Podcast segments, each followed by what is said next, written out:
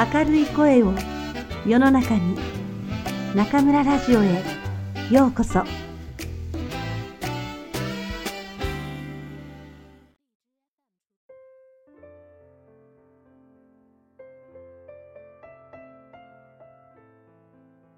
皆さんこんばんは。今夜も中村ラジオへようこそ。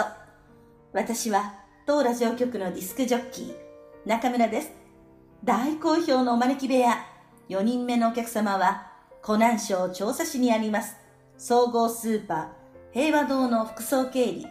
前田明彦さんです鳩のマークでおなじみの平和堂は滋賀県を中心に近畿北陸東海地方で総合スーパーとスーパーマーケットを展開していらっしゃる企業です。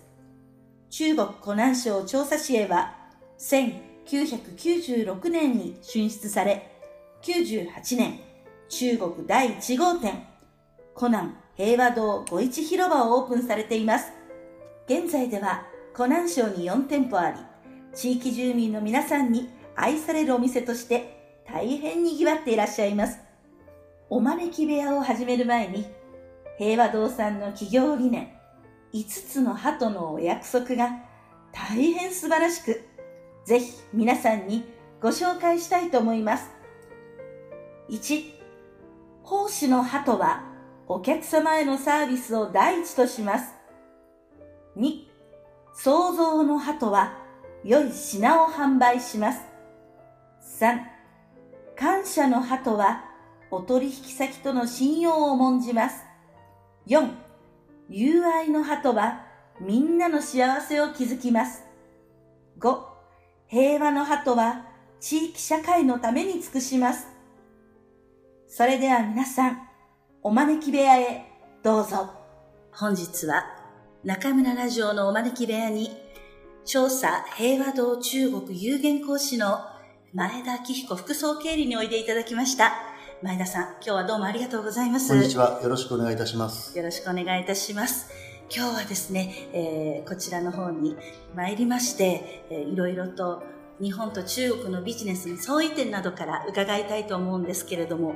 えー前田副総経理は調査に来て5年と伺いましたが、そうですね。えー今年で丸5年になります。そうですか、はい。ではもう随分この街にも慣れて、えちょうどね、今、はいあのお話になったように、えー中国と日本のビジネスの相違点ということで今お話になったようにですね、はい、えーちょうど私、着任しましたのが2012年の、まあ、2月になります。えーその当時ですけれども、えーちょうど、おまあ、バレ日本でいうバレンタインはい、ですね。はい、えーえー中国でいうチンレンジェ、はいまあ、こういう形で、ええ。えーされてる、まあ、世界の行事なんですけれども、はい。えーまあ、あの日本から初めて着任して、えーまあ、同じようにですね日本と同じだろうなというふうに思ったら、ええ。えーまあ、あの航空博がね、はい。えー日本だったら、えー男性からあ女性から男性そうですよとね。いうことでチョコレートであるとか、ええ。お花であるとかということなんですけれども、ええ。えー初めて、えー、こっちに着させていただいて、はい、まあ、あの、女性に全てを。男性から女性へ。ねということで、はいえーまず、あの、こういうようなビジネスの習慣であるとか、小習慣の違いが、まあ、あの最初にまあ驚いたような記憶に残ってますえね。えああそうしますと、そこから、このバレンタインデーの違いから5年間が過ぎたということですよね。そうですね。うんはい。調査っていうと、中国の真ん中にある街の一つだと思うんですけれども、やはり上海や北京、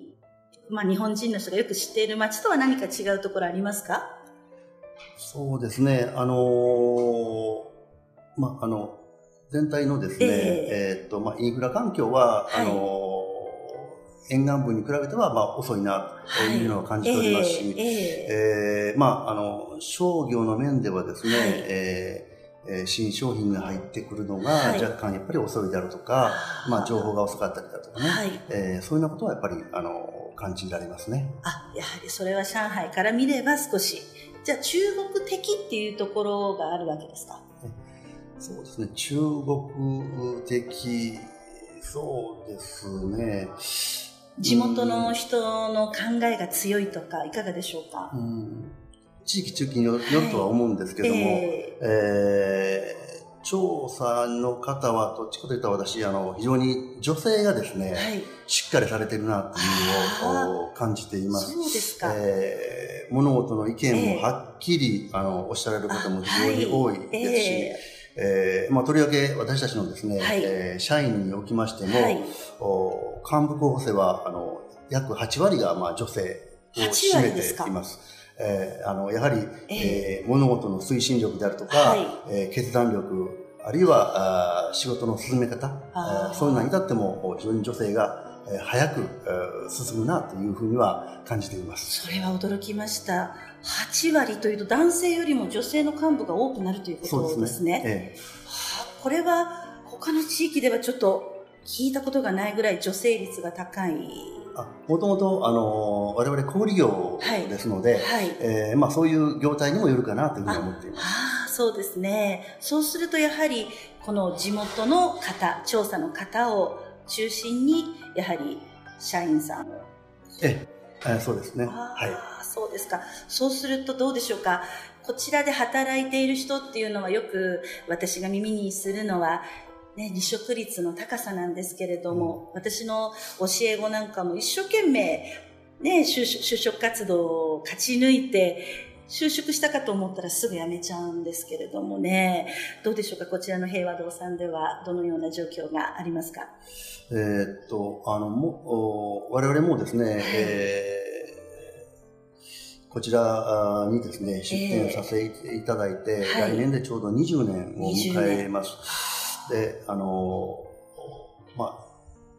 離職率という、まあ、あの、問い合わせなんですけれども、えー、えー、この日系企業が、あの、ここでですね、調査で根付いて、はい、えー、今日まで来させていただいたのは、はい、やっぱりあの、地元の人をですね、まあ、採用して、地元の人を、まあ、あの、フル活用した。主役は、主役は地元の人にあったというようなスタンスでですね、えー、企業経営させていただいたのが一番のポイントかなというふうに思っております。地元に根付いたということですね。えー、えー、そういう意味で、えー、当然、あの、地元の中の調査の中の、湖南省の中の平和だということで、あの、地域の皆さんに愛されてますし、はい、まあ、あの、ご支持いただいてますし、まあ、そういう意味で、えー、従業員とともに、はい、まあ、あの、会社を立ち上げて成長していくというのをですね、まあ、あの、前面に出してやっているところかなというふうに。ああ、そうですか。この20周年、まもなく20周年と伺いましたが、4店舗ももうお出しになって、すっかり調査では鳩のマークっていうのは根付いているということですね。そうですね。あの、おかげさまで、えー、まあ、あの、1号店は98年に、はい、えー、開業させていただきましたけれども、えー、あの、その当時、まあ、あの、まあ、地元の百貨店はございましたけれども、はい、まあ、新しい先進的な百貨店ということで、はい、えー、オープンさせていただいたのは、まあ、平和堂ということになりますから、えー、そこからね、あの、地元の皆さんにご支持いただけているということだというふうに思っています。あそうですか。やはりそれは、えー、こちらの調査と、えー、平和堂さんの本部がある滋賀県が友好姉妹都市というご縁から。そうですね。はい。そうですか。そうするともう、あれですよね。コミュニケーション。日頃は社員さんのコミュニケーション向上のためにどのような取り組みをされてますか？えー、まあ、あの、いろんな活動はあるんですけれども、えー、例えば、あの、公開活動がですね、はい、年に、まあ、あの、3回ぐらいあったりとかして、はい、えー、常に、えタグモンの人と交流をしたりだとか、あるいは、あの、旅行に行ったりだとか、はい、えー、で、まあ、あの、この間も、あの、従業員が経理の方にも行ったりとかしてですね、はい、えー、観光名所のユニナプトですね、あの、えー、あるいは、えーコミュニケーションを図るために、まあ、飲み会があったりだとかね、あの、そういうことは、あの、定期的にですね、行うようにして、そういうな、あの、一般社員の声もですね、吸い上がるような形っていうのをですね、はい、今、とっております。それは、日本式のやはりコミュニケーション向上の仕方ということで。そうですね。あの、日本でも当然やられていることだと思いますし、えー、えー、まあ、こちらでも共通する部分かなというふうに思っています。そうすると、まあ、あの、社員を育てるという研修面でも力を入れていらっしゃるということですか？そうですね。あの、平和堂のですね、はい、一番の、方針としては、まあ、お客様のおもてなしの精神、はい、おもてなとし。いうことだと思っています。えーですから、えーまず新社員に入ってきた時には、挨拶の訓練から始める。えーお客様のおもてなしの訓練から始めるというのが基本になっています。えーどうでしょう？年間で約180回ぐらい、えー研修ありますし、そういう訓練があるということで、はい。えーこれは、あの、中国の中の他の百貨店とは違うところかなというふうに思っています。そうですね。あ、そ通りでね、今日先ほど、ちょっと買い物してきたんですけれども、レジの方がニコニコと対応してくださったんですよ。はい。はい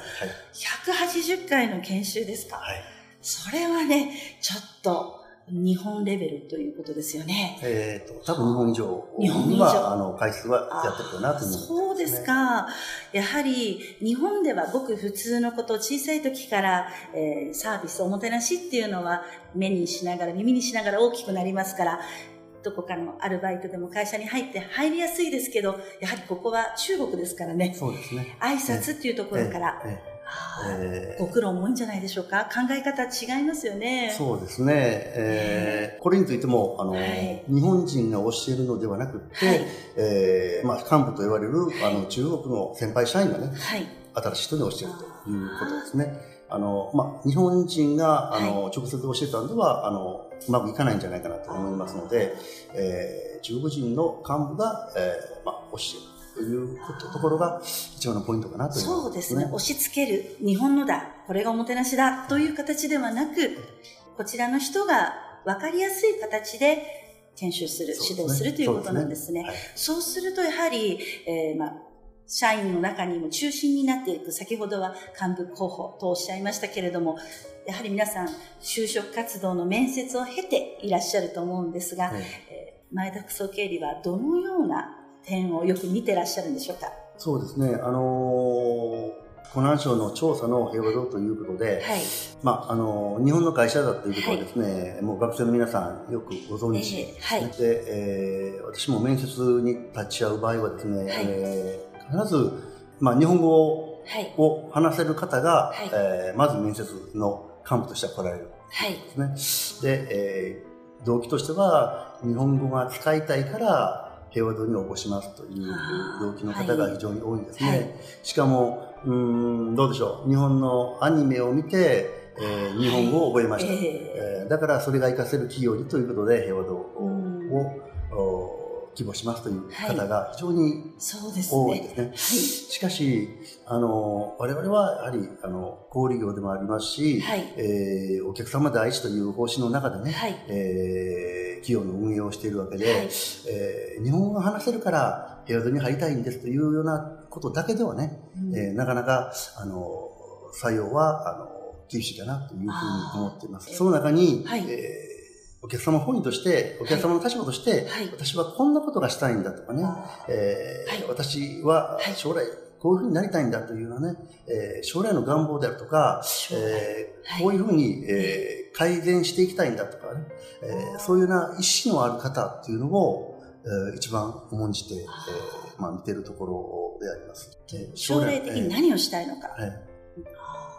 改善するっていうのは、それはあれですか？あの、お店に対して、この会社に対してっていうことをはっきり面接の時に、えーそれってなかなか言っていいんだろうかと思ってしまうんですけどえー。えーえーあの、まあ、あの、改善する、まあ、そんな、大げさなことではなくて、えーこうにしたらもっと良くなるんだろうとかね、そういうことも必ず私は、あの、聞くようにしています。そうすると、それやはりきちんとお客様はっきりの声とし。てもね。お客様、もともとはお客様ですものね。えあ、それをはっきり言える。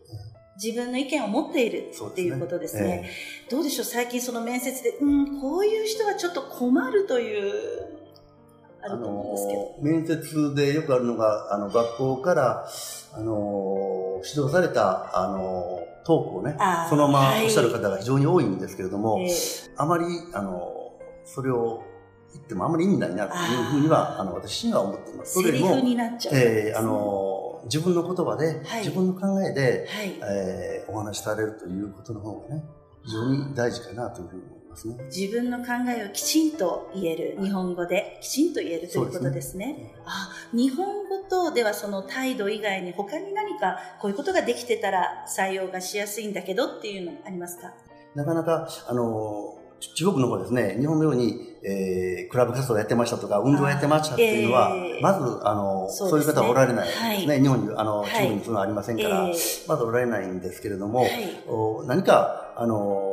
得意なところですね、はい、この大学の2年間なり4年間の間にですね、はい、えー、まあ、例えば、えー、まあ、財務会計が強くなりましたであるとか、あの、その他に、えー、なんか自分の特技であるとかね、はい、えー、そういうようなところがですね、あの、打ち出していただけた方が、こちらもやっぱり受け取りやすいなというふうに思います。それは必ずしも勉強でなくても構わないね。もちろんですね。えー、わかりました。あの、2年間なり4年間集中してやられたことは何ですか？えー、そんなところがですね、はい、あのしっかりと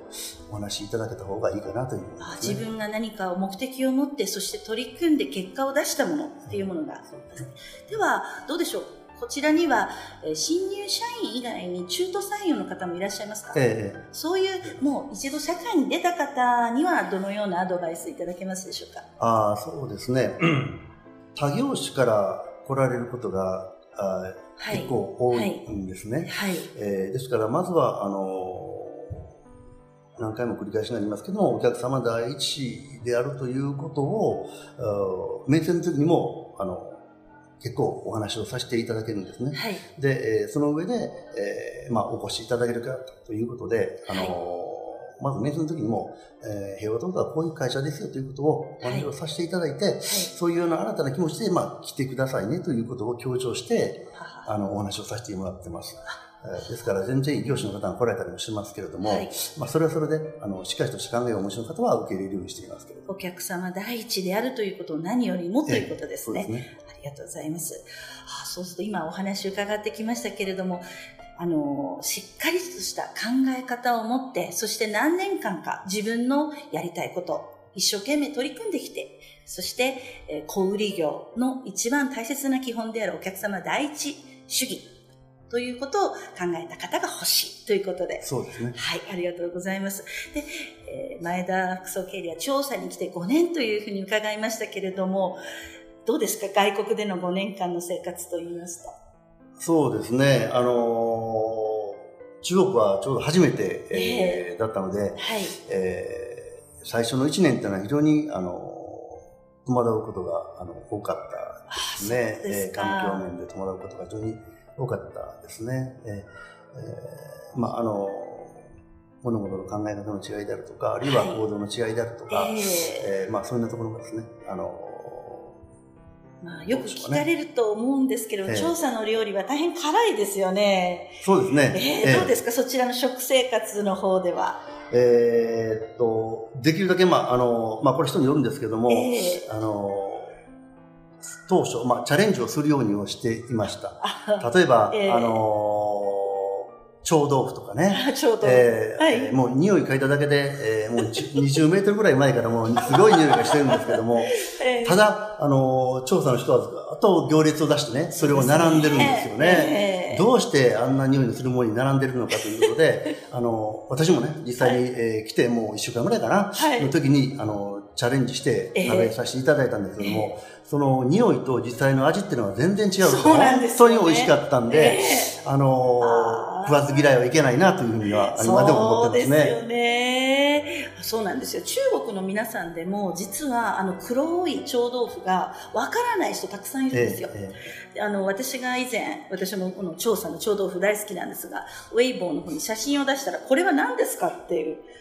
やはり臭豆腐、調査の臭豆腐は最高ですよね。そう、ね。ええ、あそうすると、唐辛子の方も大丈夫なんですか？えー、っと、唐辛子も、はい、例えばもうあのな何年かいてると見分けがついて、えー、赤い唐辛子と緑の唐辛子どちらが辛いか、えー、えー、緑の方が辛いんですよね。ねえーはい、あのそんなこともですね、もうこの5年間で全部習得するようにしました。そうですか。そうですね。やっぱり食べ物が合わないとね、長くはいられないですけれども、この調査も随分発展が進んで、5年前にいらした時と、今2017年とどうでしょうか？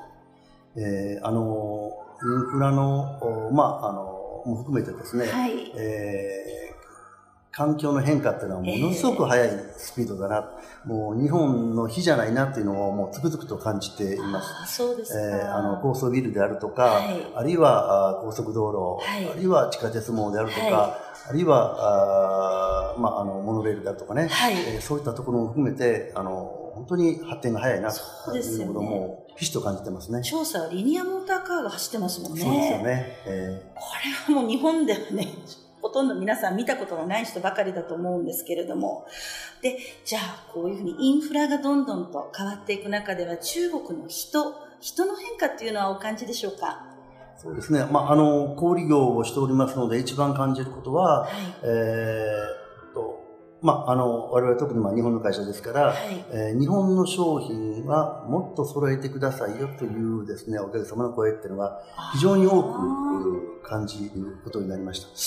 えー、ちょうど去年ですかね、はい、調査空港で、えー、2000万人の方がですね、す、で、に利用されているということで、非常に大きな、あまあ、あの、えー、空港に発展した。そうですね。で、えー、そういう方々が、はい、そこから、あ日本にね、はい、旅行に行かれて、はい、日本で知った商品であるとか、日本で知った味付けについて、それじゃあ、ヘワドさん、あの、日本で、えー、こういうものがあったから、えー、ぜひ取り寄せてくださいであるとかね、そんな声が非常に多くいただける、えー、ようになりまして、ね。えー、調査の方も、はい、どちらかあの、国際化っていうのが、えー、進んできたなっていうのを感じております。調査の空港は成田とは直行便があると聞きましたけれども、他のところもえー、っと、今でしたら大阪、関空もありますし、えー、今ちょうど夏場は札幌も飛んでますよね。それはもう、もう中国の方、北海道大好きですものね。そうですか。じゃあもう本当に、その、まあ、東京で大阪で北海道で食べたものをもう一度食べたいっていう。そうですね。えーどうですか？食べ物以外にも何かこう電気製品などでは？あれ一番多いのはやっぱり化粧品じゃないでしょうかね。化粧品ですか？えー、えー、と化粧品が日本の化粧品が安全で安く安いというようなことですね。はい、あの非常にたくさんの方がお求め、えー、要望されてますね。はあ、ではもうそうですか。やはりそしてネットで買うのはちょっと怖いけれども、平和堂さんで買えば必ず本物が手に入るっていう。ね、はあ、それは、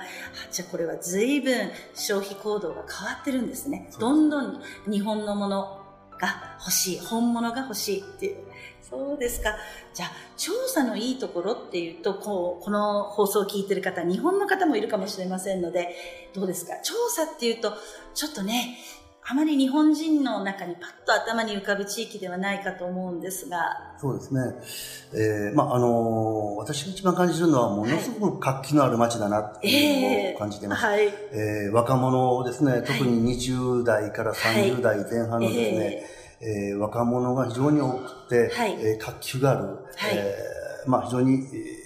反対にはパワーをもらえる街かなっていうのが私の素直なところですね。何か日本料理のお店などでも、オーナーの方が30ぐらいの方がたくさんいらっしゃるって聞いて、私も何人かお会いしたんですけれども、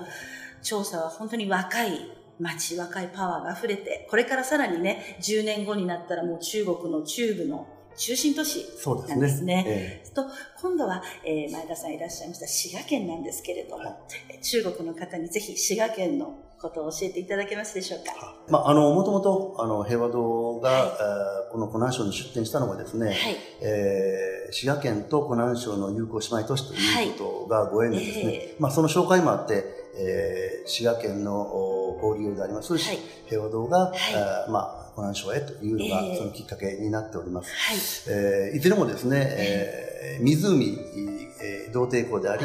そして滋賀県の琵琶湖であるということで、でね。えー、湖を、まあ、ご縁でですね、えー、姉妹都市が組まれて、はい、えー、そこからというのが流れであります。当然ながら滋賀県におきましては、琵琶湖を中心にし、はい、というのが、えー、一番のですね、あの名所でもあるわけですね。えー、その中の、まあ、淡水魚であるとか、えー、農産物もそうですけれども、そういったところがですね、えー、一番の売りになっているというところだと思いますね。私も子供の頃にね、えー、一度琵琶湖に行って、えー、あそこで美味しいお魚を食べた記憶が残ってますけれども、そうすると、中国の方にも口に合うお魚がいっぱいあるあの、もちろんあの、こなしの方、淡水魚を召し上がられてますから、えーはい、あの、そういう意味では、あの、問題なく、あの、琵琶湖のですね、お魚も召し上がっていただけるんじゃないかなというふうに思っていますね。皆さんぜひね、こちらは関西ですよね。ですので、中部の方から、関西の方からも中部の方からも行ける。そうですね。近い場所ですね。はい、でも本当にあの、平和堂さんが地元の人に愛されてるっていうのをお店を見ると分かりますね。こう、ファミリーというか、小さな子供が先ほどもたくさんおおじいちゃん、お母さん、お父さんとご飯を食べていて、この間あった中国の方が、自分は小さい時にこの平和堂さんがやってきたと。それでその、ここに来て買い物をするのが本当楽しみだったっていうふうに聞きまして、本当にもう今も大学を卒業した人ですけれども、大変地域に根付いて愛されてるんだなと感じております。今日は素敵なお話をいろいろとありがとうございました。ありがとうございました。皆さん、いかがでしたか？それではまた次回、ここでお会いしましょう。おやすみなさい。